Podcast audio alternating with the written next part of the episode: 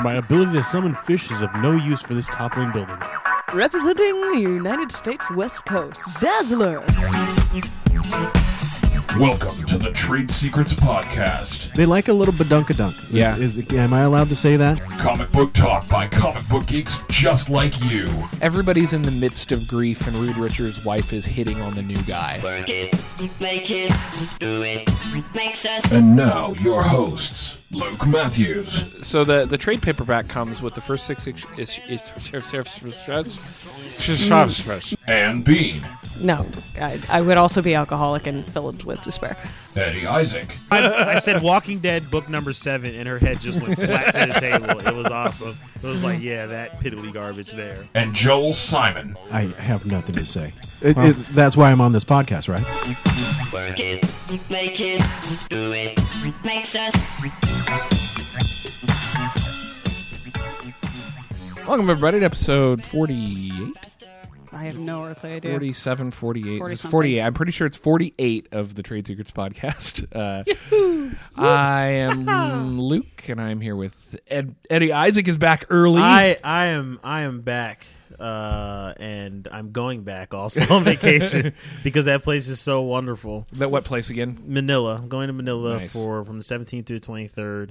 If anybody wants to join me, you're more than welcome. But you got to pay for your own shit. So, Yeah, I, I've got a, another vacation, so sorry, no. eh, Uh, but nice to have you back. We were Hey, expecting I- you to be gone for like three months, so I, I wasn't Yeah. supposed to be. I wasn't supposed to be back, but you know, these things happen for a reason, I suppose. yeah, And so I'm just gonna enjoy my time here. yeah. It's nice that uh, it's nice that the military was able to, uh, you know, respond to our pleas for your Yeah, presence. I, know you should have Right. seen the petition that came from all the all the listeners of After the Fact and Trade Secrets. All the multitude. Yeah, All my, the- my congressman he got a little fed up. all of the listener, All of the After listeners. the- All the- yes.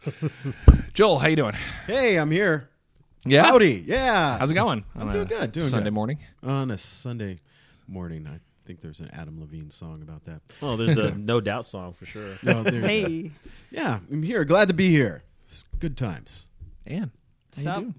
since nobody else. Yeah. I, I wasn't going to do it. Well done. Well done. Uh, it has been a little longer than normal. It's two and a half ish weeks since we recorded our last episode. Uh, the uh, since then, uh, if you haven't listened to episode 47 yet, we had an interview with Ed Brisson and Johnny Christmas about Sheltered Number One, which actually came out uh, three days ago. Came out on Wednesday. Um, I totally picked up a copy and read it. I did too. I really liked it. Is it out now? It is. Yeah. It is. Okay. It's really good. I'm um, very much looking forward to where it will lead because I think Mm-hmm. um, one of the things I liked about it was that it's a kind of a slow burn. Right? It's not. Yeah. They're not just like immediately like cramming you into an apocalypse type thing. It's like no, no, I, I'm not even sure if an apocalypse will ever happen in the course of the the book, which is kind of great. It's Yeah. like it could, and it would be really interesting given the setup. What would happen if there was a real apocalypse? Yeah. Well, and and the cool thing too, uh, when we were talking to Ed and Johnny, they were very tight-lipped about where it goes. They say they would they were talking about there would be an event, but they didn't say that it would be an apocalypse, Mm-hmm. right? So it's entirely possible that whatever that event is is bullshit. And uh, but this is uh, it's a good book, and I wholly suggest that everybody go out and pick it up. I don't regret buying an issue of it, which I don't buy issues. So, Yeah. Hey, Um, and uh, to follow that up, we're to this show. We are going to talk about Comeback, which is another Ed Brisson tale. Uh, was drawn drawn by uh, Michael Walsh and colored by uh, Jordie Bellaire. And it's Michael Walsh is the guy that's currently drawing the X X uh, X Files comic, uh, Oh. the X Files season nine or whatever the continuation of the show. Um, Jordie Bellaire is going to be doing colors for Pretty Deadly.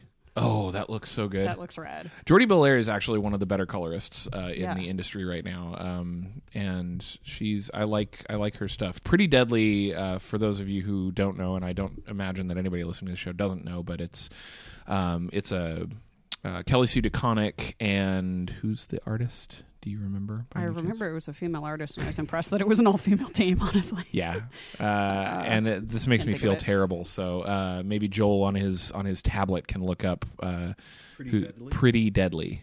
It's, It's- not out yet, so it's not going to be on Comixology. You Death's have to look it up on the internet. going around kicking ass and chewing gum. Yeah. I think because you know we haven't talked in a while, and uh, I feel like talking about comics that I've read. Let's let's go around the table and talk Yeah. about what people have read recently. So, uh, one of you guys start real quick. I need to go grab something so that I can remember what I'm what I want to talk about. I'll start because I just finished up uh, the Grant Morrison run on Doom Patrol after long collecting, and I'm excited because I have the entire Rachel Pollack run on Doom Patrol in issue form because it never came out in trade paperback form. I'm I and I'm really excited to read it. I know just talking to Rachel, she said that she got incredibly negative fan feedback on the first couple of issues because because in her words.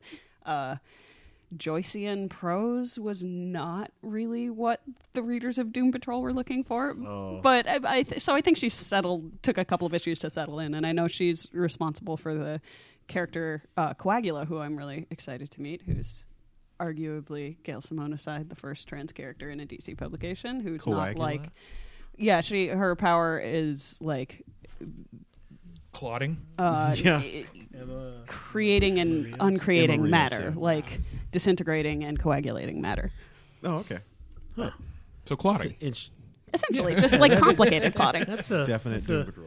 Yeah, that's a very interesting. Uh, And she array of powers. apparently she has a relationship with Robot Man, and then comes out as trans, and it's very awkward. And Robot Man has a freak out, and she's like, "Really, we're going to talk about parts defining your gender, Mister? I don't even have a human brain anymore, and I live in a robot suit." Eh.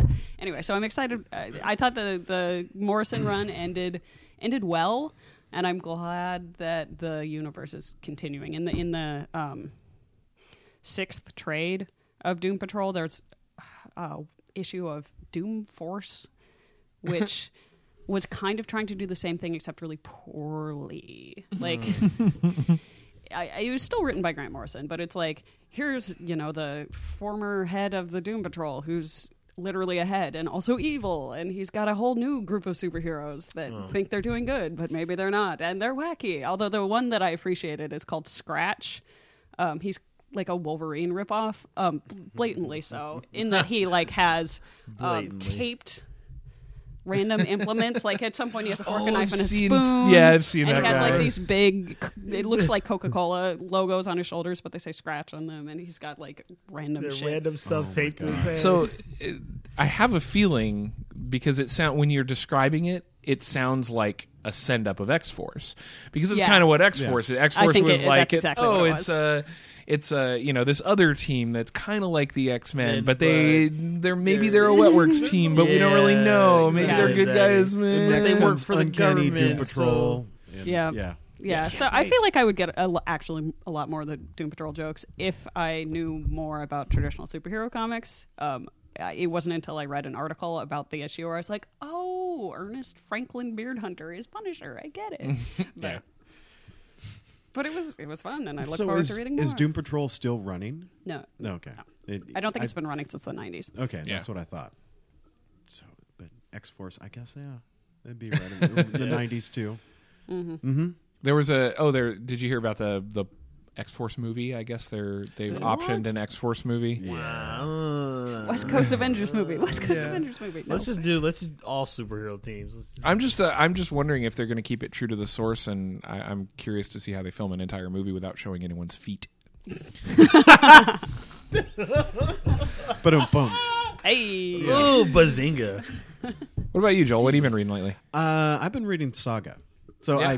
I I heard I heard a really there was a really good review on it, like a top ten reasons why it was an internet list on IO9 on why you should be reading Saga, and and I was like, well, that sounds really interesting. And I just got a tablet for my birthday, so I was like, well, let's try it out on Comixology. So I sat back on my fat ass and, and downloaded it over the internet, and it's it's really good.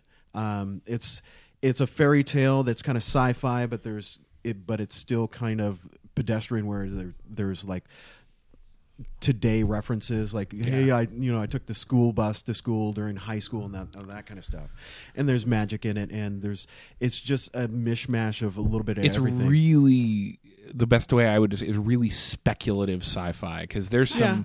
weird shit that they Yeah. throw in there. And yeah it's like like their their rocket ship is a tree that you has no control panel just pretty much it takes you wherever it wants to go and you're just along for the ride yeah, so the robots with TV heads. Yeah, yeah, Yeah. and there's a the like the whole setting where it's this war between the moon and the planet, and the planet is these people that have wings, and the moon is is these people that are magical and they all have horns, and they've been fighting this war, but it's the war is getting really disastrous, and so instead of just instead of destroying their home worlds, they've co-opted it out to different the rest of the galaxy that are fighting in their name, and so it's kind of like a really interesting concept. Yeah. Yeah, And the whole thing is centered around this Romeo and Juliet kind of like two people from each race get together, have a baby, and are now trying to hmm.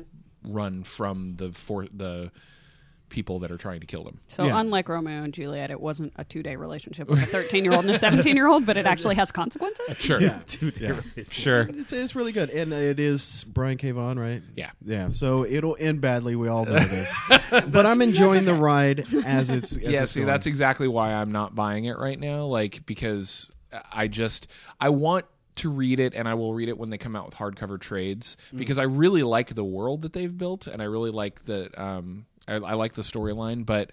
I I've been burned by BKV too many times. like I really liked I really really liked the way that Y the Last Man started out. I really liked yeah. the first 80% of Y the Last Man and then it fucking the ending flat out ruined it for me. So I just, uh, I just, I don't know. I don't trust him. Brian K. Vaughan isn't the person who wrote Ex Machina, was he? Yes. Yep. Oh. Yeah, 'Cause same thing. I was thing. thinking Ex Machina, like a Deus Ex Machina, was kind of the ending of Y the Last Man. So Uh-huh. at least maybe with Ex Machina, he was a little more. Blatant, Blatant. about it. It was pretty blatant. I don't know how to end this, so I'll just open up a portal to hell. and I like, I like Like Brian. I I like BKV's Oh, sorry. ideas. Like when he when he writes stuff, like the beginnings of things are really good. Like Mm-hmm. Runaways, Runaways was awesome. Um, and I liked Runaways. I liked his entire run of Runaways because he didn't have to come up with an ending to it, right? no. Um, yeah. No, he so, but but yeah, I, it's good. It's a great book. I Yeah. I'm I'm I'm a little. Here, here, I'm gonna get a little negative for a second. okay. Go, Gosh. go, go, go. Oh, It- really? It's only a, li- it's only a little negative, and it's not. It's it's it's about Fiona Staples. Um, Okay. her art.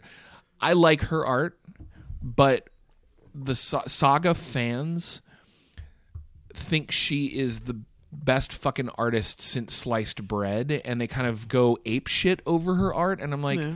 her art's okay. I mean, it's good. It's not spectacular, but it's you know it does the job.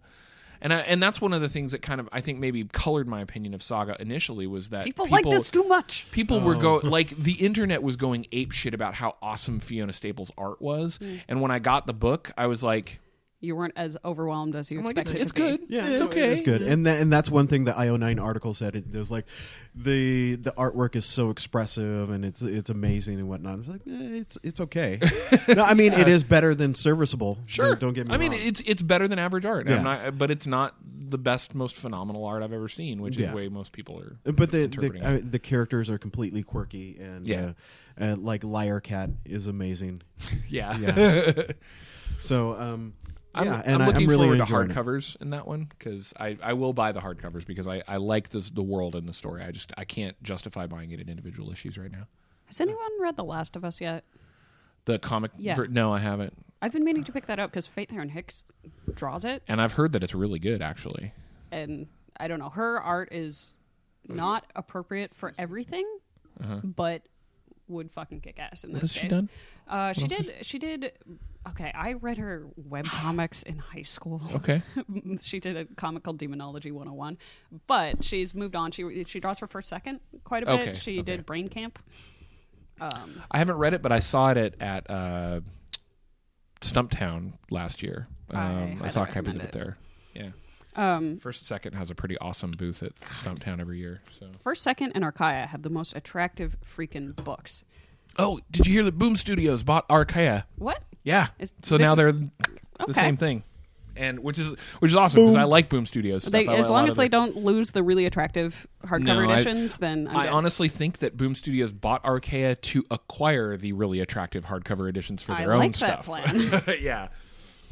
So Saga, Saga's cool. Yeah, yeah, it is. It's um, that's what I've been reading. What about you, Eddie?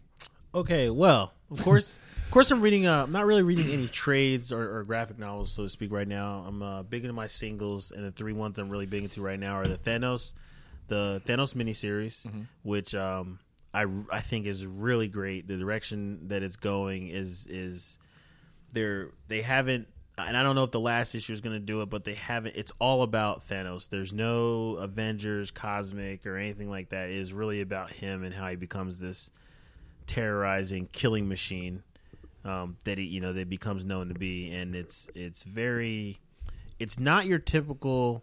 You know, villains have had spin-off stories before, but it's not your typical villain story. Of course, it had. I mean, he honestly is more uh, depicted as what you would you would consider a serial killer on on Earth. Um, if for those of you who hadn't haven't read it, but the first issue, pretty much what what a lot of what leads up to him becoming how he is, is that as soon as he's born, his mother tries to kill him with a scalpel, and he remembers this. it. So Did you just chuckle at that? Yeah, a little bit. It reminds me of a. It it, it reminds me of um, uh, what's the fucking video game that uh, the one about the kid whose mom tries to sacrifice him so he. Oh, uh, it's, it's not Solomon. It's the Oh, Isaiah. the Book of Isaac or something. I uh, yes. it's Isaac.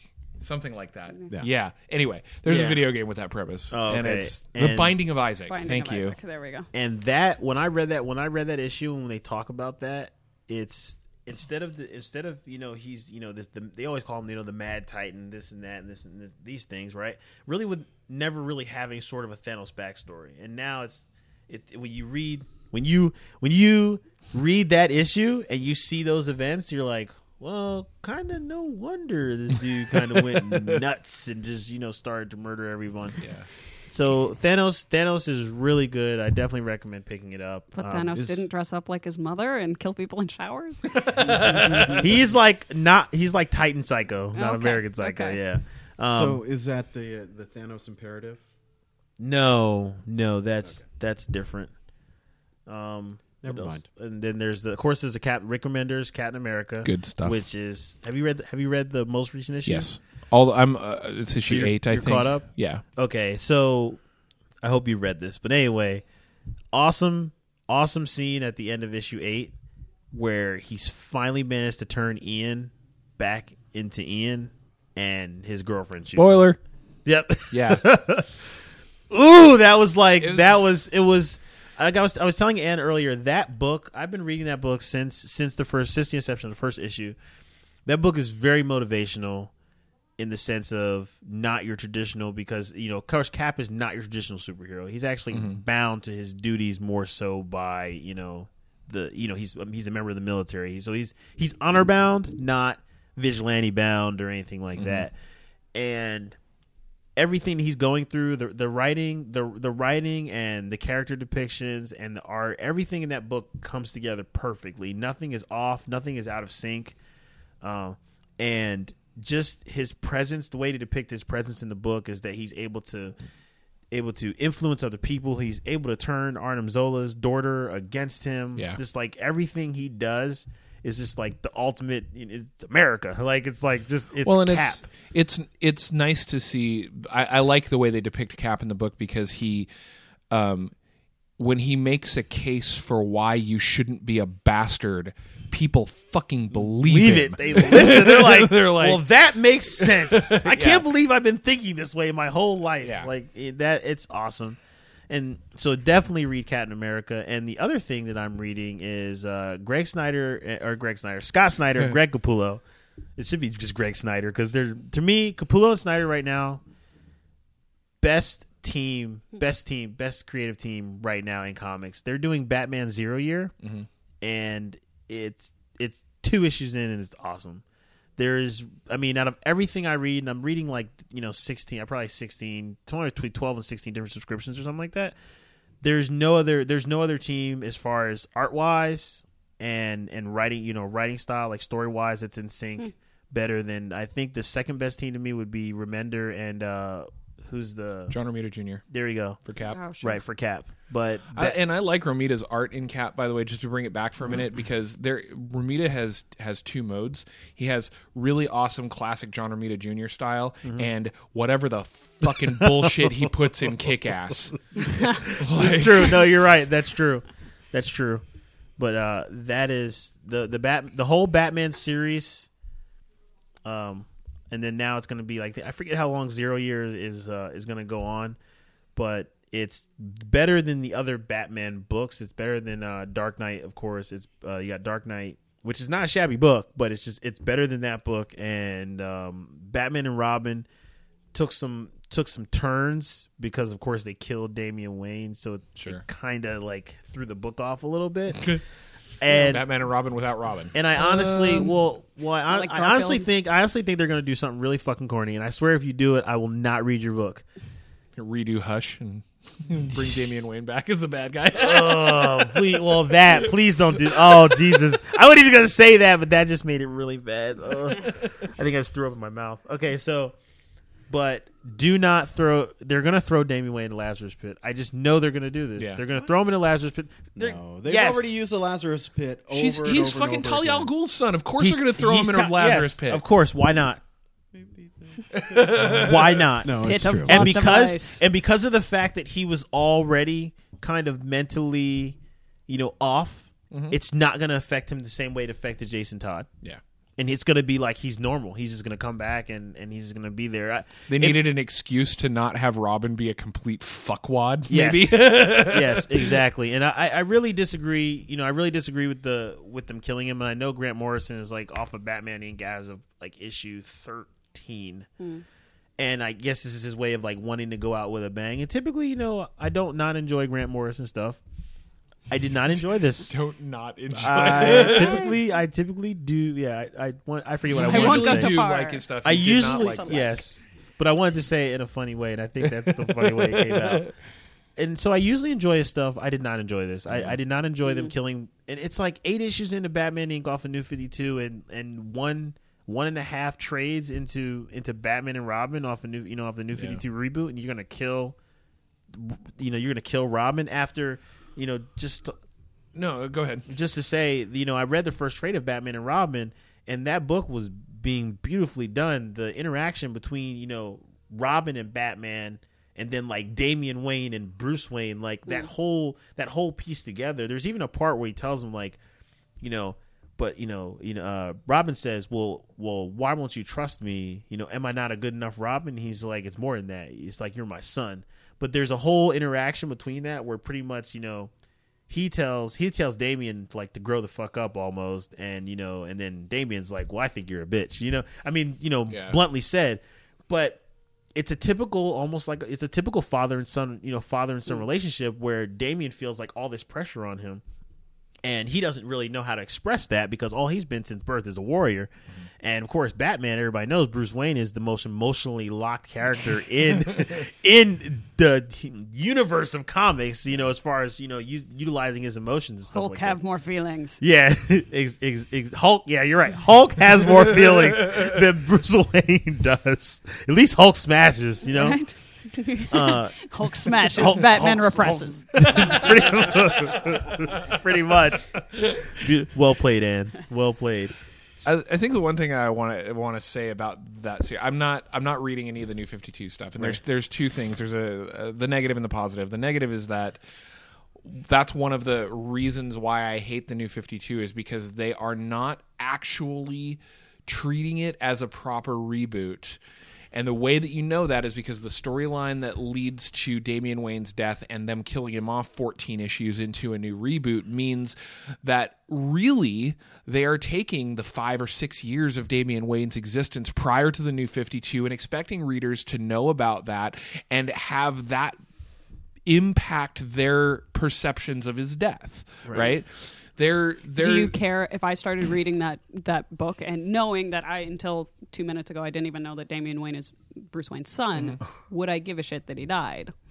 You would if not if It's you I don't think so. If you read the first 13 issues of the new 52 version, I don't think you'd care as much, but I I I I cared only because cuz you hated it. yeah, I think I cared only because I hated it. And then I've read other stories. I've read, Yeah. you know, like Battle for the Cowl. I've read, mm-hmm. I've read all these other stories with Damian Wayne in it, mm-hmm. and it's just, if you were gonna kill him, that's fine, but you did it. It's like a too soon type of thing. You know, it's I'm like, sure on, he'll be guys, back seriously? then. You're you're you're absolutely right. They have they're going to throw him in the Lazarus pit and He's supposed. He eventually is supposed to take the mantle of Batman. Like that is his his right, his that's your birthright. destiny. It's- Join it is, me. and Now here's the question: Do you think if Damian comes back, he's going to come back bad like uh, Jason Todd? Well, no, that's what I was saying because You- were you not listening to the whole The first whole part of this no, discussion? looking at the tablet.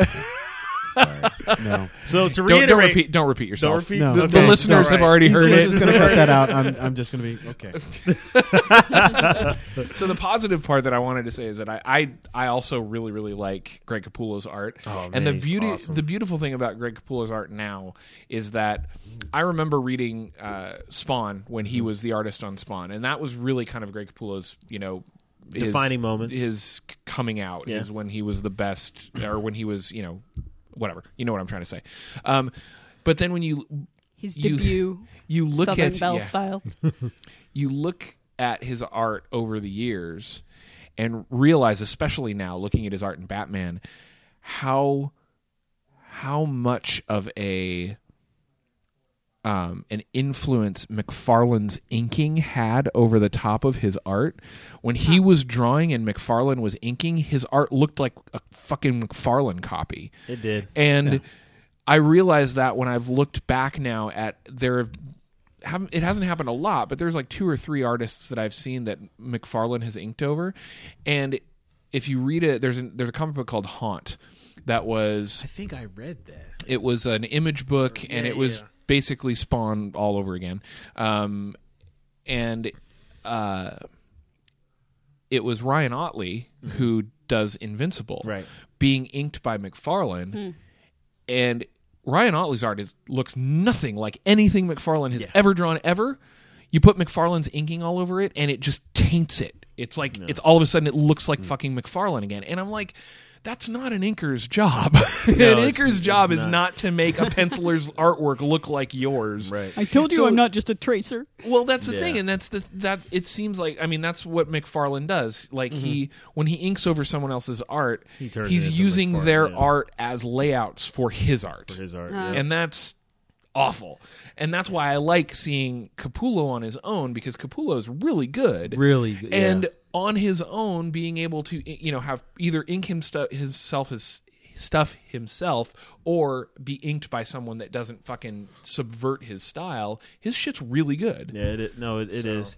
I'm just, I, I'm glad that as far as for Greg that he was able to separate himself from just being a the guy who did Spawn. Yeah. you know, and and I think the Batman series has allowed him to cement himself as like. This is my art. This is my, Yep. you know, this is how I do things. And like I said, him and him and him and uh, Scott Snyder are, are working, you know, perfectly together. I'm gonna I'm gonna do some rapid fire because we're running out of time for a first segment here. I'm gonna rapid fire on what I'm reading. The first one I'm just gonna touch on quickly is Helheim. Really, really fucking good. It's Cullen Bunn's second book. Uh, artist is Joelle Jones, uh, a local Portland artist, and every issue of this book, her art gets better. And I I first encountered her stuff in some of her indie books, and we actually bought a piece of artwork that's on one of my walls around here somewhere from her at Stumptown a couple of years ago. Um, and uh, she's just she's just getting phenomenally better with every issue of Helheim. I like Helheim because I think fantasy is a perfect playground for comic books, and it's not done enough. Yeah. And this is a straight up fantasy. Satellite Sam, Matt Fraction, Howard Chaykin, not good at all. Just can't. I I I don't. I mean the the writing is good because it's Fraction, but it uh, and so I'll, I'll say the writing is good, but the the storyline doesn't interest me whatsoever at all. It's just like trying. It's set in the 1950s during a live sci-fi television show, and in the middle of a in the like middle of a show, yeah, in the middle of a one of the shows that they're they're recording. Their lead character, um, the actor that plays their lead character, doesn't show up, and in the middle of the show, one of the producers runs out to go find him and finds him dead in his apartment.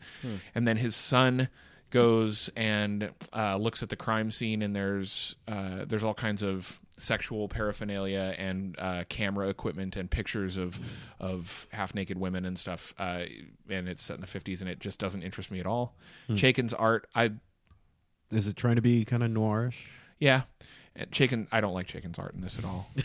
I don't I really don't. I don't like his style. I don't like the fact that they Um, it doesn't look like it's actual inked artwork. It looks like pencils that have been digitally, um, like digitally darkened instead. and it, what it ends up looking like is the whole book looks like it, it looks like badly photocopied pencils. It's just not. Uh, It's not good. Anyway, I and I, I disagree with most of the internet on this one. Most of the people are like, "Oh my god, it's Howard Chaykin," and "Oh my god, it's Fat Fraction," and "This is the most amazing book." ever." No, it's not really the most amazing book ever. I don't like it at all. Um, if if you have read anything by Mike Carey, he's the guy that wrote Lucifer. Lucifer and uh, Unwritten. right? Unwritten. He's doing a superhero book called Suicide Risk by Boom Studios. By the way Excellent. um, that is phenomenal. Uh, it is really good. It's about a beat cop whose partner gets crippled during a superhero fight. so, in order Nice. to try and find, so it, they live in a city where superheroes are kind of pop have been popping up for the last ten years, and when they what happens is the the super every superhero that's come up has started good, and after a few years of being a superhero turns bad.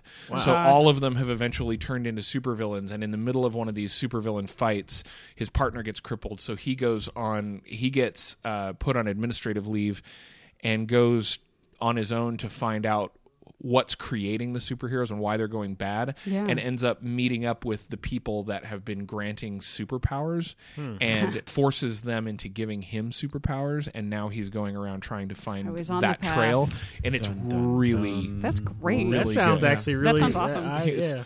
really good.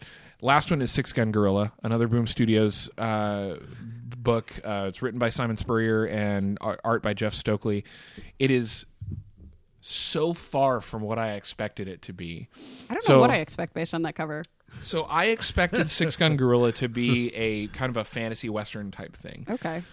What it ends up being is a sci-fi fantasy western with a gorilla, um, and the whole premise of the book is there's this there's this war going on on this uh, planet between colonists and uh, the government that they were originally a part of, and he Firefly. sort of. And um, Revolutionary War. so they go to this there's there are these people called blues. I think they're called blues. But the book starts out the main character is a blue. And what they are is people who have been given a death sentence or convicted of a crime or have volunteered um, are implanted with a device that allows people back on I, I guess it's earth they don't really say back on the home world to um, experience what they are experiencing. So it's kind of uh, strange days in that way, where you've got the you know you've got the people have the headset and they can experience everything that these people experience.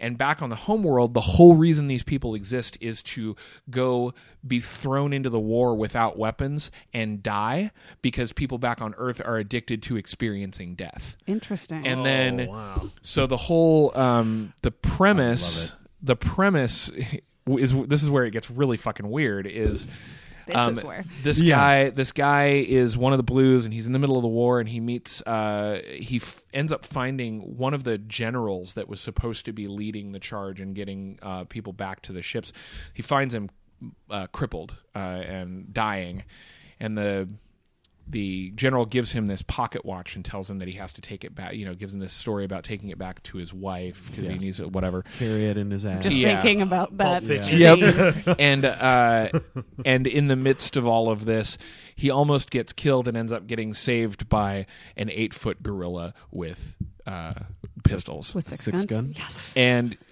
it is fucking phenomenal. The Suicide Risk and Six Gun Gorilla are way up on my list right now. My favorite books right now. They're really, really good. So, I like I- them all. Those are actually good recommendations. Yeah. yeah, Yeah. I suggest I suggest all those books. They're really, really good. And I suggest Except them because for Satellite Sam. well, except for Satellite Sam. Yeah, Yeah. I wouldn't. Oh yeah. I would not good, recommend It's a good recommendation to, To steer not away it. from it. To stay away. I like it's- Fraction, but Chaykin is. Yeah, and Fraction. I mean, I can't fault the story because it's it's not that it's badly written; it's that it's I don't like it. Mm. So I can't like I can't say that it's badly written. If that's kind of if the story that I described is interesting to you, then you'll probably be interested. But Chaykin's art fucking ruins it. It's it really just ruins it for me. Yeah. So.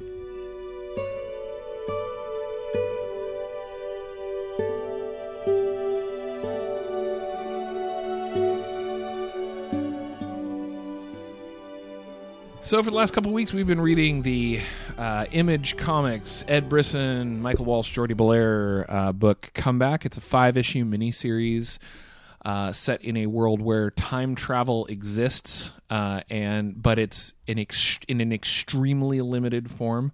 Um, where they can only go back two months, basically sixty-three days or something. That was 66. It's at least 67. it's okay, 67 days, whatever. It's a little over two. They can go back in time a little over two months, and uh, a company has set up a, for lack of a better term, it's like a.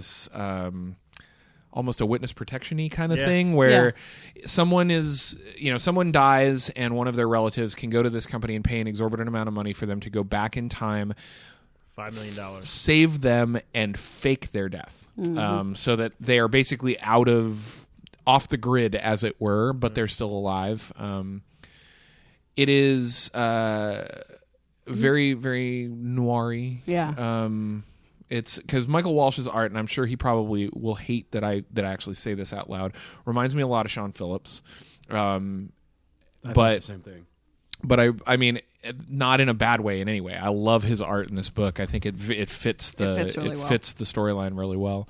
But um but yeah, it's a it, like I said, it's a five issue miniseries. It just came out in uh, trade a few weeks ago. Um, we were originally going to do uh, our review of Comeback. Uh, in the same episode that we interviewed Ed Brisson and Johnnie Christmas about Sheltered, but uh, scheduling didn't work out for it uh, because we're terrible at scheduling stuff. I'm terrible at scheduling stuff. I'll say I'm terrible at scheduling stuff. I'm not gonna I'm not gonna foist it off I'm on anybody else. Um, but uh, I mean, I read this book in single issues, which is why I recommended it. So I'm actually curious. I I already I mean I'm already a huge fan of Brisson's work so far. I've read. Uh, I've read all of his uh, murder book stuff, which is free comics that he's got online, where he he talked about this at Emerald City last year, where he just needed a way to get his writing out there in and um, so people could see what he was capable of, and so he just started doing, excuse me, these free noir uh, shorts on his website. Nice. Um, and getting different artists. Uh, so Michael Walsh has done one. Um, uh, Johnnie Christmas, who did Shelter, did a couple of murder book uh, stories.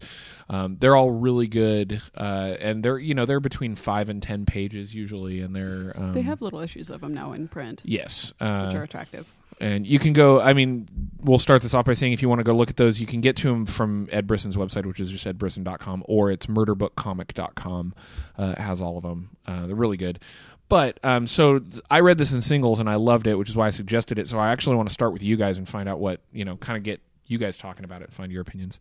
So, I'm, i I'm assuming this is a complete storyline. He it is- was not entirely clear to me because it had the strong possibility of not being. So, uh, have you heard his intention for that? Hey, so yes, it's complete. His intention from his inter- from the interviews and talking with him was that it's possible that there might be more stories in this world. Sure. And and It's a and good setup for time centering travel. around centering around this particular time travel, you know, mechanic. Mm-hmm. Uh, but it's not like a this is a self-contained storyline one and done and anything else would would be he I don't think he's he specifically said his intention was probably not to follow the same characters or Yeah. anything it would be to go do like a different you know take on the same world Sure. Um, I, I, I don't know. I thought it was a little bit unsettling, but also interesting in sort of that like I'm reading a fiction book uh, way of uh, like how the ending kind of loops back on itself. Which hey, it's a time travel story, so that that works out nicely. Um, there wasn't to me there wasn't a really clear main character, and it worked. Um, there are movies where there's no clear main character that are horrible, like Episode One, The Phantom Menace. Um, but in this case, Bow! take take that. take that, George. in this case, just because of the the setup and nature of the story, it's not necessarily clear if this is a, a is this a buddy cop thing? Is this a well, you know, buddy not cop in this case, but is are we following? Uh, what's his face, the red haired dude? Or are we following exciting anime hair guy?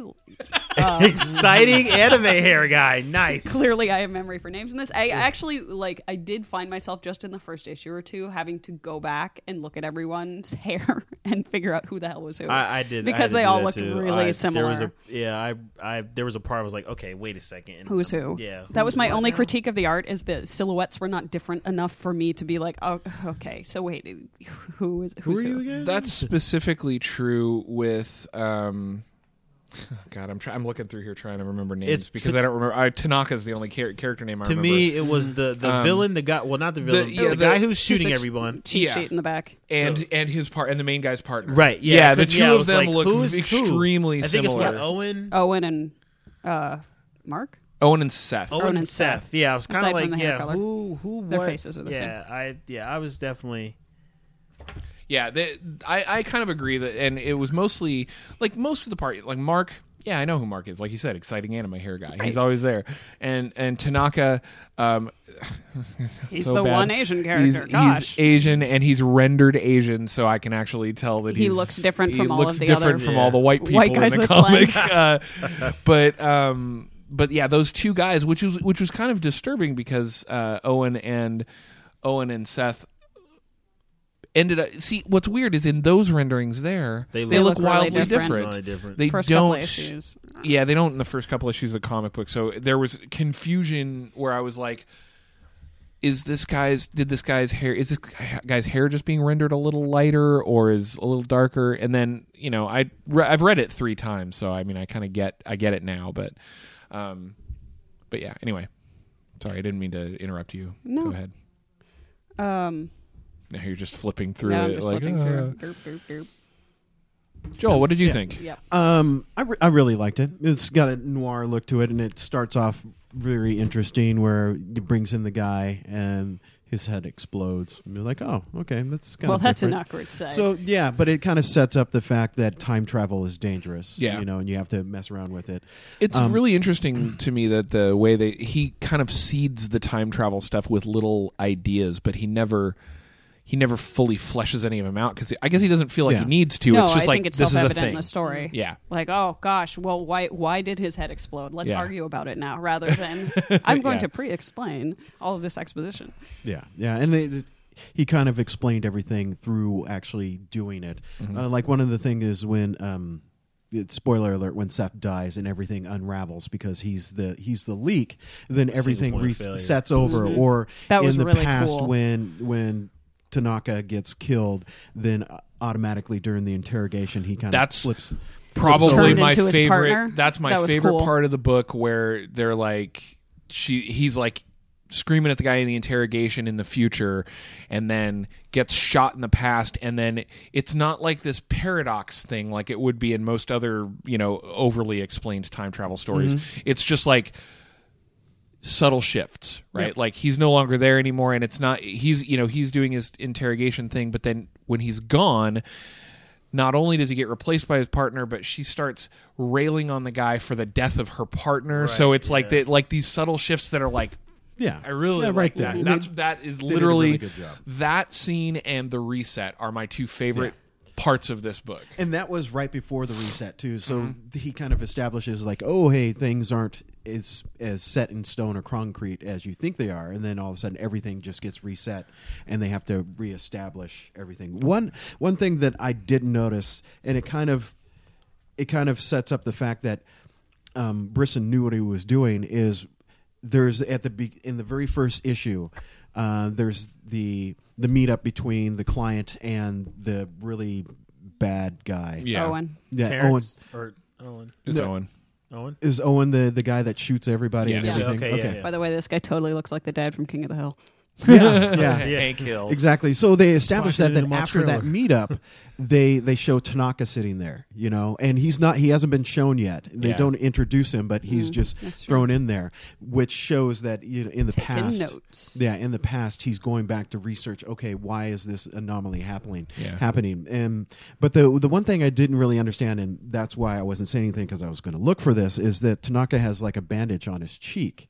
So I was wondering if they Oh. established somewhere where he got injured and you know I think they do. I I was looking for I it, just I don't read. think I just reread The it. only and thing- I can't remember. But yeah, like, the only thing I saw was his his head getting blown off. But other than that, there was no fist fights or anything that he got into. yeah. So maybe he they took that detail a little too far and couldn't go back. But um, how they established the the whole web, the web of intrigue was was great, and it was there's not a lot of plot holes in it too, which That happens is a lot. unique for a time travel story. Exactly. I I was expecting for it to unravel somewhere, and it really didn't. I think Except it's because literally. he kept it light. Except when Yeah. it reads it. yeah, yeah, and I thought maybe that's because he kept it kept it light. Like, oh, if things do happen, it's not this paradox that the whole world unravels. It's just oh, everything gets reset, to something else. Yeah, Which I appreciate because I feel like that's the failing of a lot of time travel stories. Is like Doctor Who, you're adorable, but you're so full of plot holes. Oh yeah. yeah, Yeah. And they try to establish way too many rules when just you Yeah. know, keep Yeah. it loose.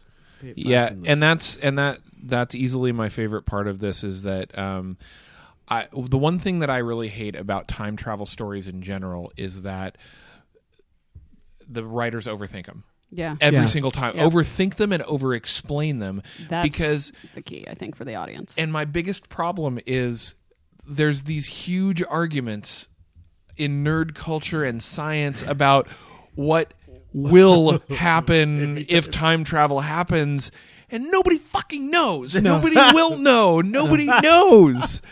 Like Though technically, there would only need to be one time traveler convention. right. That's it. That's it. but it's like th- there's this like theories and it's Yeah. all it is Yeah. and and that's why i like this book because it's like it's a different take on time travel and mm. it it doesn't he doesn't try and He's not the scientist explaining how he Yeah. invented time travel. He's like the dudes that have to work this job. yeah yeah, it's like you know you we don't need an explanation of why lightsabers work they just do and they're cool in the movie right like we don't Someone need a does. fucking yeah exactly. You don't need the technology. Although behind someone will it. write the spec book. Yeah, I'm sure. we don't need the explanation of why things happen in this the way they do. And and what I do like the the one thing he sets up that I really like is the concept of minor changes will like minor changes will create ripples. Mm-hmm. But then there is a point where somebody is the key mm-hmm. to just saying to the to the timeline going all right fuckers we're starting this over you know it's like, Yeah. Yeah. Oh yeah, and because that whole that whole chain of consequences just didn't happen because that guy got ended. Yeah. you know, and then they start over again. And that's one thing he established. Okay, here are the rules. You can only go back so far, so you can't go back in dinosaurs and bring them forward. So it's only a certain amount of time. So it keeps it in the you know the present. Which I think relatively. was smart. Yeah, I mean, it really obviously they did think about the mechanics, Mm-hmm. but their thinking about the mechanics is not what they put on the page, which is just good exposition. yeah exposition. and they're and they're also keeping it uh reined in for a five issue story right Yeah. like because you know you get too deep into a time travel story and of course you could you could go forever Yeah. trying to figure out you know close all the loopholes Right. and figure out how the ripples work and they didn't need to here Or that So- you come up with the best supernatural mechanic ever and and then completely ignore it for the plot inception. It's not, Yeah. yeah. it's not really needed. yeah what about you eddie what do you think So I'm one of the I'm, I'm, I'm one of the I'm one of those time travel guys. I'm one of the people that's like goes on the internet and reads if it's possible and then why not and then what stops it from being possible and then thinks about like well if you go back too far and you step on an ant like oh that that fucks up everything and now humans are not humans. We're people we're human beings with ant giant ant heads or whatever this and that.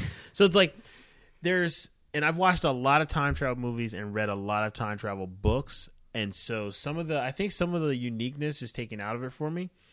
Um, you know, like because I'm thinking like a la like Timecop and stuff where you can't interact with your. that was the dumbest It time was travel it was, idea it was ever the dumbest time travel idea ever. I'm not gonna lie. go back in time and touch yourself And and, touch then you turn you- into this bubbling yeah, mass of goo yeah. what But uh, you know, in the in the book, they touch on that. He's like, "Wait, you're like coming back to talk to me? Like we're not supposed to be doing this." I liked that that was a Yeah. false herring, Right. Like a red herring, right. We're not. You know, we're some not kind of herring. we're we're not supposed to be doing this. There is um it's it kept my it kept my interest. I, I read through the book. I didn't get to a point where I was like, oh god, another page or anything like that. but it maybe it wasn't stimulating. Huh. It Okay. was it was like it's not like it was bad, but it just I I read it and I really was there really wasn't a point where there was only a few points where I was like, oh shit, what's gonna happen next? I almost kind of I think halfway through it I was like, okay, I I know I pretty much figured out what was gonna mm. take place. So I guess maybe that stole a bit of the at the you know a bit of the end the end of it for me. I, I was kind of surprised about that he actually went back at the end of the book to to go talk to Kelly. I kind of didn't see that. I thought she was kind of out of it, like she was Sure. done at one point. I appreciate that she wasn't actually. He- and she actually, it's funny because she actually ended up being like my favorite character. yeah. So so here, here, here here's where where one of my only issues with with these characters like. I, I suppose it's just you know fucked up people being interested in fucked up people, but are you really going to go through all that effort for a woman who drank herself into a Yes. DUI death? Yes. She's the trophy wife. He has to preserve his trophies. And so And you know that that was one of the things too. Was just the guy. I thought the guy at the beginning he was such a tool. Oh yeah. yeah, yeah. I mean, Mo- money is money is no object, and they're like, we know that. We know how much money you have. We, we've done our research, and he's like, well, uh, well, I just want to let you know I don't care how much I pay. And it's like, it's like what duh. a douche. Like, I like think no that's- wonder she drunk her. No wonder she got drunk and drove herself and fucking split a tree in Yeah, half I was because not he has to live with this fucker. Like, Yeah. you know, so that there was. Well, and that, that that's why I liked that. It wasn't really a turn, but I liked the turn where they're like they he's like, "Where your husband has paid to save your Well, life," and she's she's like, like, what if I don't that. want to? why I don't want to go back. Yeah, I to wanna him. go back. So She's like, you're I got gonna it start now. li- you're gonna listen to me now, and Yeah, we're gonna do what I yeah, want to do. Yeah, she's like, I got Yeah. now. And that's the one thing I didn't really understand the ending. Why did they go back and talk to her? because he just wanted because he he He fell still in knew love, she fell was- in I- love yeah, with her. he- Or, yeah, I don't think it was overblown romantic though. It was more No, like it was- you might be my one ally in this because you're not buying into the bullshit. Exactly, exactly. An ally in what? The ruse that is this whole the company, company Yeah. of Okay. save quote saving people and really just like extorting the hell out of. Okay, of. because Right. it, now, from what my understanding, now here I'm going down the, the rabbit hole. Everything ended because Owen got killed. The the old white guy got killed too. Terrence. So Terrence. So they're not going to be going back and getting getting her now. well, here's the thing. So he's They- probably just going to tell Right. her, "Hey, Yeah. all right." And and the other thing is that they have they alluded in the book that there were that clearly it's not the one time machine that they shut down is not the only one. They have mm. multiple, and right, that the multiple company the company has multiple s- locations and multiple stuff. So it's not like so they weren't the only employees. Like everybody Correct. just Right. didn't get There was- out. they were- I were a got the team. I got the impression that it operated operated like sleeper cells, right? Where there were there were Okay. multiple machines, but the teams didn't know anything about So what the each other were doing, could kind of thing. right, Yeah. right, exactly. So Okay. All right. So and that that kind of begs uh, or that begs the question like Anne was making like is this a one-off or it looks like there's other comeback cells that could be written a story Right. It seems like you could write a story about another team and what Mm. they did, and then Mm-hmm. another team and what and you know what they did. It's almost like it's I think it would be kind of interesting. This is this is dumb and it'll never happen. But what would be really cool is to have uh, um, Ed Brisson write a completely separate story that has nothing to do with time travel whatsoever, and then somewhere in the middle of issue three, the reset that was triggered by this just erases the whole Oh. fucking the whole story. story. that actually would be. That'd be so That hard. would be be that cool. would be funny. That would be great. The one of the things I find interesting is Terrence is remarkably remarkably mirrors the actor who played uh, Sloane's father in the in Entourage. I have never seen an episode of Entourage, so Okay. would not know. I Well, um, maybe some listeners know who that is. uh, the thing that surprised me um, about this, I don't, I, the the the I've seen a lot of time travel movies. I've read a lot of time travel stories, and I think the one that um, I was surprised that this resembled a lot was a mo- there was a movie called Deja Vu. I don't know if Yeah. everybody's seen it. It's actually one of my favorite time travel movies because it's it's a similar similar in concept in that it's a very very limited form of time travel where in it's not actually time travel in the movie. They've got a machine that can see exactly it's like exactly three and a half days into the past oh, and okay. I thought I, I think I saw previews for that. they can they can actually the the problem is is that it it's running in real time so they only have that exact moment and they can follow the actions, right? So it's like three and a half days following the current timeline.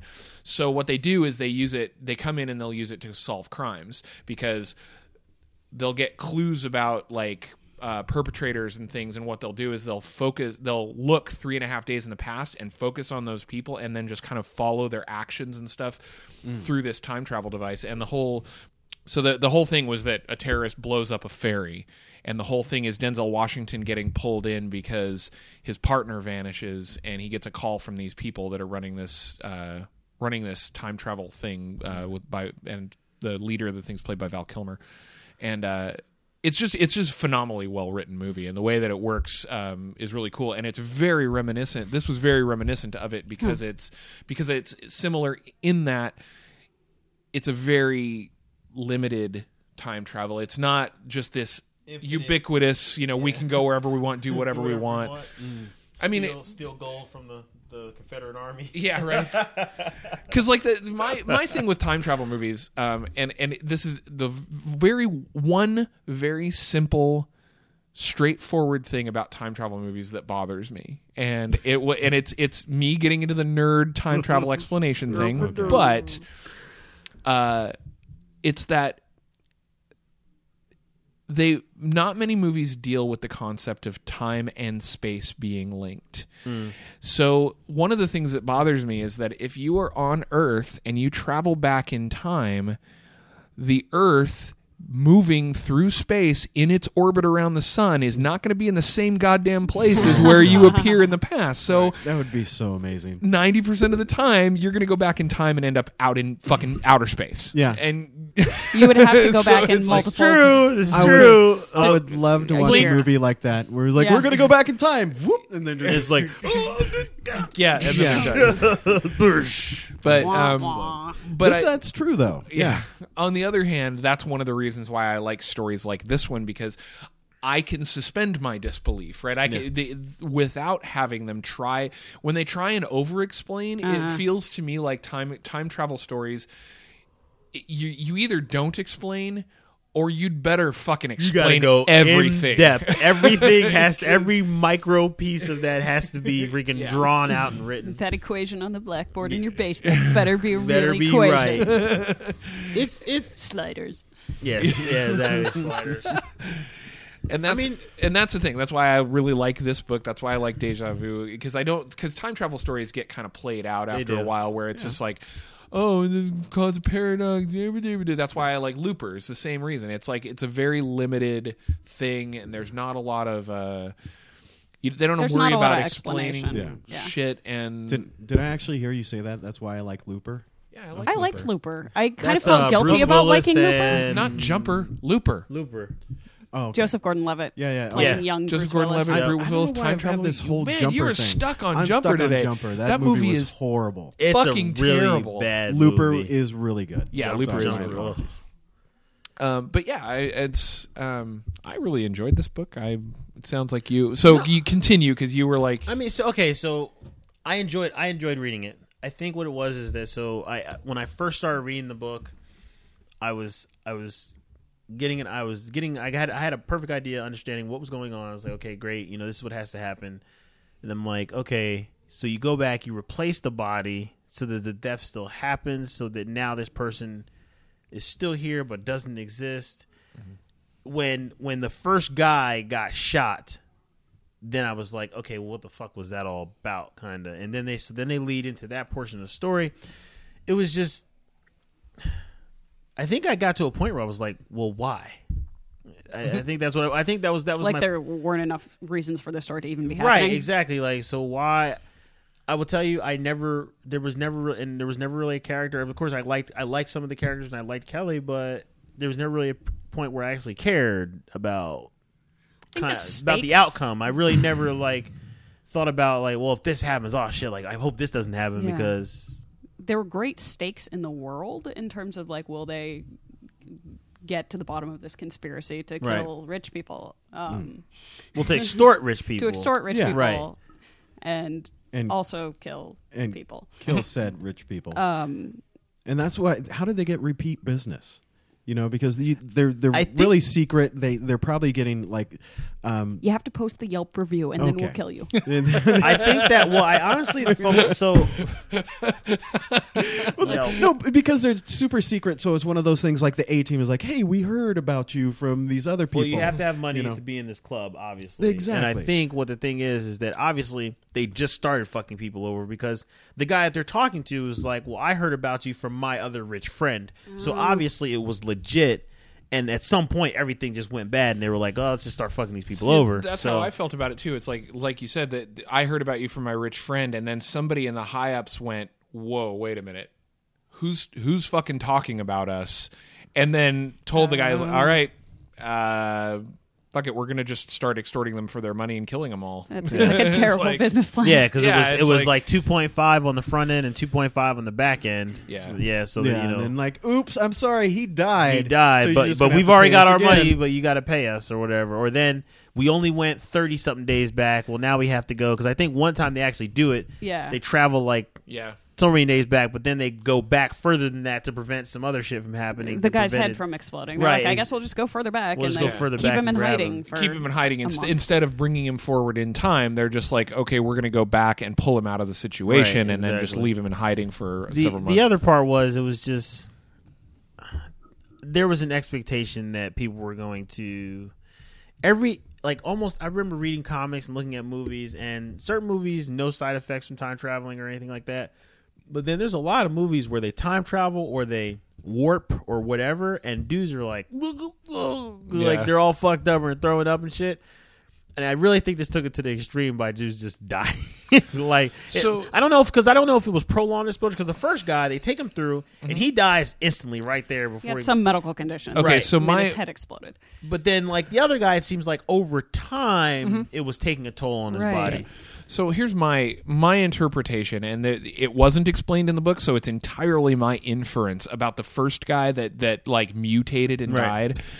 My Resident Evil. was my interpretation of that was that he had he had cancer of some Okay. sort. Okay. And the time travel hyper accelerated the the growth of the Okay. cancer cells, And which this- is why he went black, right? um, and then the, was a good sound That was a good sound. Blark. And the the other guys, it, it is because they talk about it a little bit. They kind of allude like these guys are guys that have passed their physicals and they've passed their, you know, th- they know they're healthy, but even they are getting you know the constant time travel. That's right. Yeah, the one effect guy on was like, "I haven't slept in days." Yeah. Yeah. he's like, "I haven't slept in days." Like, let's go get drunk. he was wired. Yeah. Um, I was I was trying to think of what was the other. There was another time travel movie that remi- this reminded me of on a smaller. Oh, Millennium. It's a it's not a good movie. It's a it's a sci-fi movie from the late '80s uh, with Kris Kristofferson, and the premise of that one. it's fast. there's there's actually t- there's two. There's that one and there's one with Emilio Estevez that I can't remember what it's called, but it's a similar premise where they go back in time and they take people out of the bad situations. Millennium was one where in the future it's a post-apocalyptic thing. In the future the world is dying and every human that's left on earth is is sterile. They can't reproduce anymore. So they go back in time and they stop uh they don't stop, but they go back in time uh, specifically into plane crashes, and they um, they pull all the passengers out and replace them with corpses because those people are haven't been affected by the environment and are still able to reproduce. So they pull the entire you know load of plane passengers into the future so that they can you know kind of keep the human race going. I feel the like other that one has has character potential anyway. Of like, Yeah. well, I'm not dead, but I'm also a sex slave. Well, it this this doesn't get as confusing as Twelve Monkeys, but I definitely Ah, love like. 12 Twelve Monkeys. Monkeys is so good. I mean, it's good, but it's like it's good. I don't know. It's hard. I've to, seen it like six or seven times, and I finally got it. It takes a while though. It's It- definitely it- one that you don't get. Like on I the think first like. I'm I actually probably have to go back and watch it now because it's Terry Gilliam. So Yeah, everything like- Terry gonna- Gilliam does is confusing. the whole time. I mean, I saw the movie like three or four times, and it was like, what, yeah. what, what the I fuck? suppose he's done two time travel movies. Time Really? Bandits. Oh, Time mm-hmm. Bandits. Yeah, I'm trying to remember what the what the Emilio Estevez movie that I was thinking of is called because that that one was a little more sinister in that If only we had a device. it was it was a future. It was it was Emilio Estevez and Mick Jagger, and the premise of the movie was that they would go back in time and they would pull people same situation they would pull people out right before an accident and but the but those people were being pulled into the future to become host bodies for rich people who were transferring their conscious like rich old people who were transferring their consciousness into Ah. younger people Oh, So That's almost like fucked the up. island, kind of. a little bit instead of clones, they're pulling right. people Repo from the Man. past Repo No. Man. yeah no, it no Well, Um, not that. But yeah. so it's um so the, it, it was that was actually not a not a terrible movie uh it was it was very The low Mighty budget Ducks. no it was not the mighty ducks um but anyway but these are all these are all the kind of time travel movies that i enjoy because of the fact that like comeback they are very limited in scope you know? I think when I don't know, I'm thinking of the uh, theory of um, what's his face that is the guy that does Sherlock and does Doctor Who currently. steven moffat. Yeah, so the Steven Moffat theory of settings is that he works very well when his setting is limited, like in Sherlock, yeah. and works very poorly when his setting is unlimited, like in Doctor Who. Like he starts out like kind of functional and then just kind of I don't Yeah. know, redesign the TARDIS. Ah. yeah i love sherlock i love that show Yeah. so so Uh, what the BBC one, right? yeah yeah yeah absolutely not the not Freejack. free jack thank you I have seen that. Freejack. I remember that. By the way, I think Emilio Estevez plays a plays By way, a uh, you're thinking of Malcolm McDowell, maybe, who plays a character named Terrence on Entourage Yes. and looks like Terrence. Oh. He looks like I he, see it's that. the same character. And I swear they look. Malcolm McDowell look. They look exactly alike. Terrence. Which one is Terrence? Terrence is The the, old old old guy. guy. I because I, got a feeling I, I that that was a an, a nod to Terence Stamp was what I thought. Terence Stamp is Terrence you know who Stamp? Terence Stamp is. He's the guy that played the original Zod Yes. and then Oh. now has played he played Stick in Daredevil and stuff Yep. like that. Um, but uh, I I can't do anything but wholeheartedly recommend this book. So I'm I'm going with a buy, um, straight up buy. Buy, borrow, or burn. I'm a buy. Eddie, I'm a borrow. borrow. Okay, I'm a Uh, borrow. I'm a borrow. yeah. Yeah, I mean, I like it. I, I would, I would lend it to other people. yeah. Okay. I would also go borrow with two caveats. If you like time travel, absolutely buy this. Yeah. Um, if you like Ed Brisson's work, absolutely buy this. Yeah. See, that's weird because you say if you like time travel, absolutely buy it, and I think that's exactly the reason why Eddie is saying borrow. Because the way you described it is, you are a time travel guy. You like time travel stuff. You're interested in, you, but this one is It just. I, I guess it just didn't do it for me. It- Okay. it's just like it was average. I think if you have an opinion about time travel, you absolutely need to read this though and see. Well, no, that now I will agree with Ed on that. If you're if you're a person that's like you know time travel, well then you should definitely you should, you should de- mm, you should definitely read. You should de- yeah time travel. You should definitely read this book.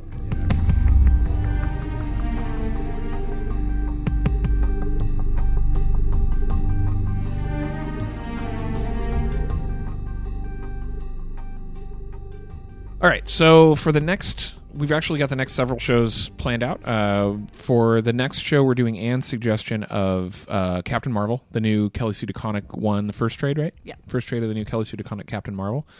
Um, and then that will be episode 49, and episode 50 is, of course, our epic episode 50. Uh, we're going to do the entire run of Planetary, which is 26 issues. Uh, over four trades, um, and we're going to talk about the whole book. So that show's actually episode fifty is probably going to be a, an extra long episode. Um, I don't know uh, if you listen to the show. Let us know whether you'd rather have that in two bits or in one show, um, because Like uh, episode fifty point five. yeah, well, people people have talked in the past with after the fact about how if it's more than an like podcasts in general, if it's more than an hour, they have a trouble have trouble like finishing it. So um, I don't know if we want to just split it into two. Uh, fifty point one and fifty point two or whatever something, um, and then episode fifty one we're gonna do uh, we're gonna do the first uh, trade of Saga, which is Joel's suggestion. Yeah. and then we are going to do for fifty two. Uh, 52. we're gonna do a new fifty two 52, book for 52. and we're doing Suicide Squad. Suicide Suicide Squad trade Suicide- one. Okay. Um, Suicide Squad. Sky. Suicide Squad. Skies. School Sky Quad. School Sky. School Sky Quad. All right, so so yeah, we got the next four shows uh, planned out. We we just just finished comeback. Um, we should be back on schedule every two weeks uh, now that the summer has started to settle down a little bit. Um, I don't think that there's anything. I mean, like I said, if you've got if, if you've got episode 50 questions, especially send us questions because we definitely want to hear from fans for episode 50. Even if it's just a comment, if you like the show, you hate the show. Uh, if you think I hate everything like uh, Gray XX matter, Gray Matter XX X gray does matter. for after the fact, uh, let me know. Luke Um, hate everything. uh, hate all. So uh, send us. Uh, you can send us questions or comments or um, anything that we will read on the show to our email address at tradesecrets at geekerific.com. You can hit us up on Facebook at tradesecret uh, facebook.com slash tradesecretspod.